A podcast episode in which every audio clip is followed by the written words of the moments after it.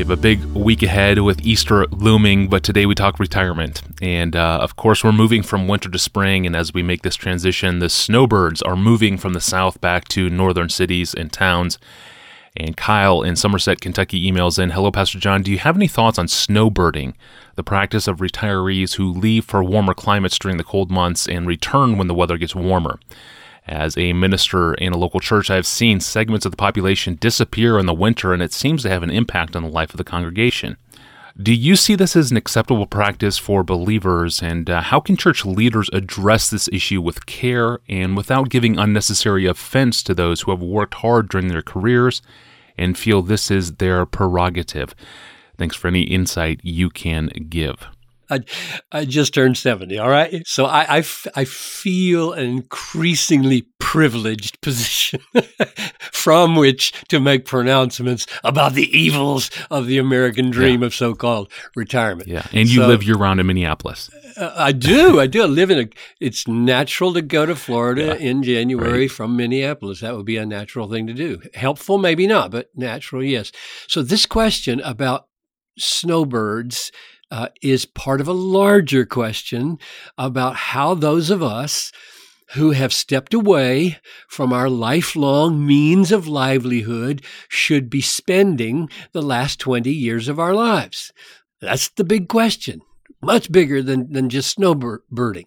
Um, the Bible is not silent about this because it's not silent about life. And the period between 65 and 85 is called life. It's not something else. Uh, in fact, it is a crucial part of life because it is the last period of preparation before we stand before the Lord face to face and give an account for every idle word and moment, according to Matthew 12 36. Snowbirding is just one of many lifestyle issues that come with being fairly wealthy Western people.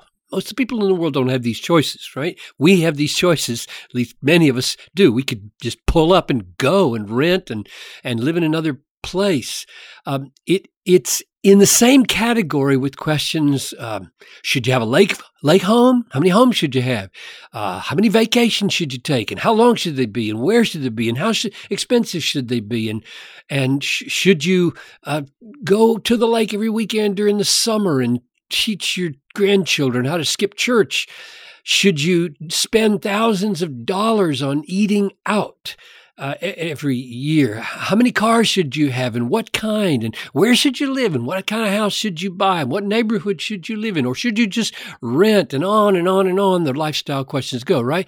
So I've tried over, over the years, both in writing and in preaching, to address these things generally rather than specifically. I, have never, to my knowledge in any way, said in public, uh, you you can't live here, you can't buy that, you can't have that, because it just seems to me that um, the Bible doesn't do it that way. It doesn't go about specifying those kinds of things so that we have a nice list that we can all check uh, whether being naughty or nice, uh, with regard to the things we, we buy or not. It, rather, it seems to me that the Bible goes about it in a much broader, more um, general way, and that's what we should do too. So, my approach has been, and I commend it to others.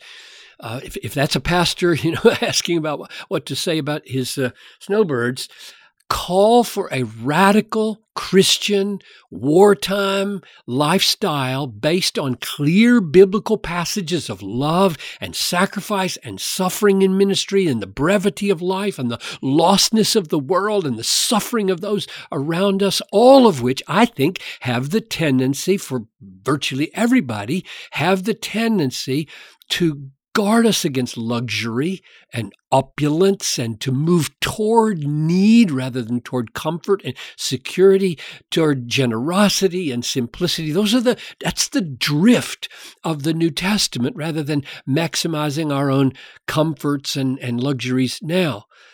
So on the issue of snowbirding, I wouldn't scold older people in my church who do this, especially not from the pulpit. Rather, I would spend a few years uh, trying by word and prayer and example to create a mindset in the church which knows and feels that self sacrifice and generosity and ministry in love are where true joy is found. And I would try to show over and over from the Bible, from modern life, that following the mindset of the world to maximize comfort and escape hardship is the path of boredom and guilt and emptiness in the end. I, I would labor in the exposition of the word to create that mindset in the church before I address specifics like snowbirding. And then I might get more specific with regard to a period called retirement. And I would try to create a mindset among older people in the church that this is a golden opportunity not for coasting and resting and playing and self indulgence, but for ministry and service and meeting needs and making disciples and showing love, maximizing usefulness, not maximizing physical pleasures through leisure and luxury. God has not given us 70 somethings us 70 somethings, a lifetime of experience with God and with the world to be shelved while we putz around endlessly with our hobbies and games and leisures and let all of that experience with God and with the world that should be making us useful. We, we just don't want to shelve it. So, very practically, I would try to get everybody to, to buy J.I. Packer's, or maybe I would buy them and give them away.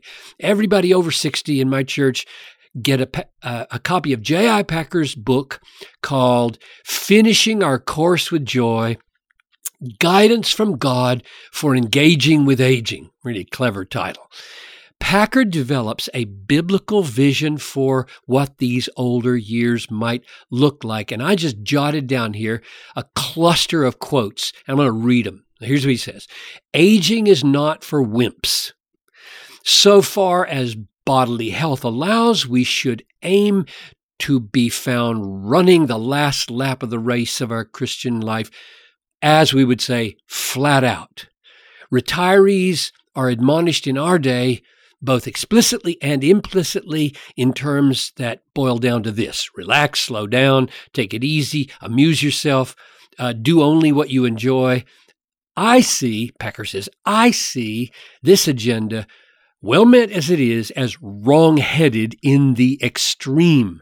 I think it is one of the huge follies of our time about which some frank speaking is in order and indeed overdue.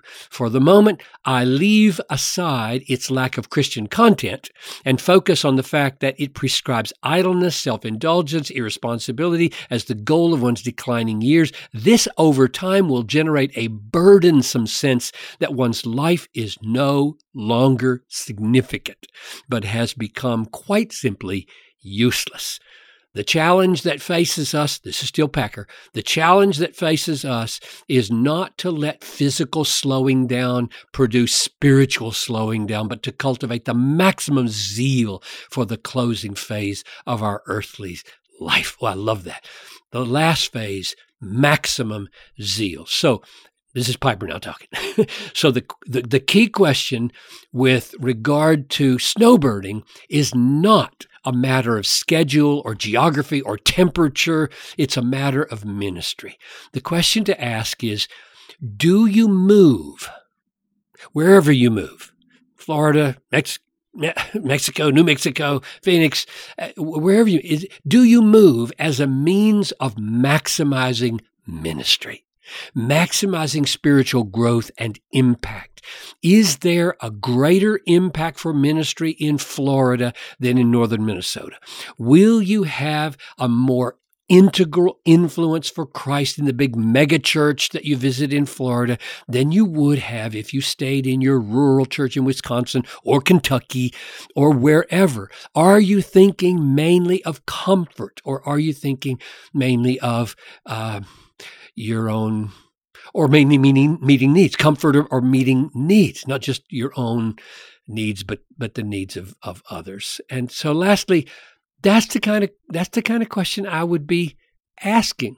Um, if a pastor has established a vision for a ministry mindset between 60 and 85, he might then be in a position to speak individually with the snowbirds with a view to challenging them for something fulfilling and useful and joyful on the home front in the cold of winter. And my guess is that a lot more spiritual heat of soul and warmth of love would be generated by ministering in the snow yeah. than by migrating yeah. with the geese. M- maybe not, maybe not, but I think that's that's the question to ask. Yeah, it sure is. Those are really valuable points of consideration. Thank you, Pastor John. And uh, for more on retirement, see John Piper's booklet, Rethinking Retirement. It's only 30 pages long, but you can download it. Uh, you can download the PDF right now, free of charge, at desiringgod.org forward slash books. Tomorrow, we look at prayer, and John Piper will return to answer a question from a listener who wants to know how he can refresh a sluggish prayer life. You won't want to miss it. I'm your host, Tony Reinke. Thanks for listening to the Ask Pastor John podcast.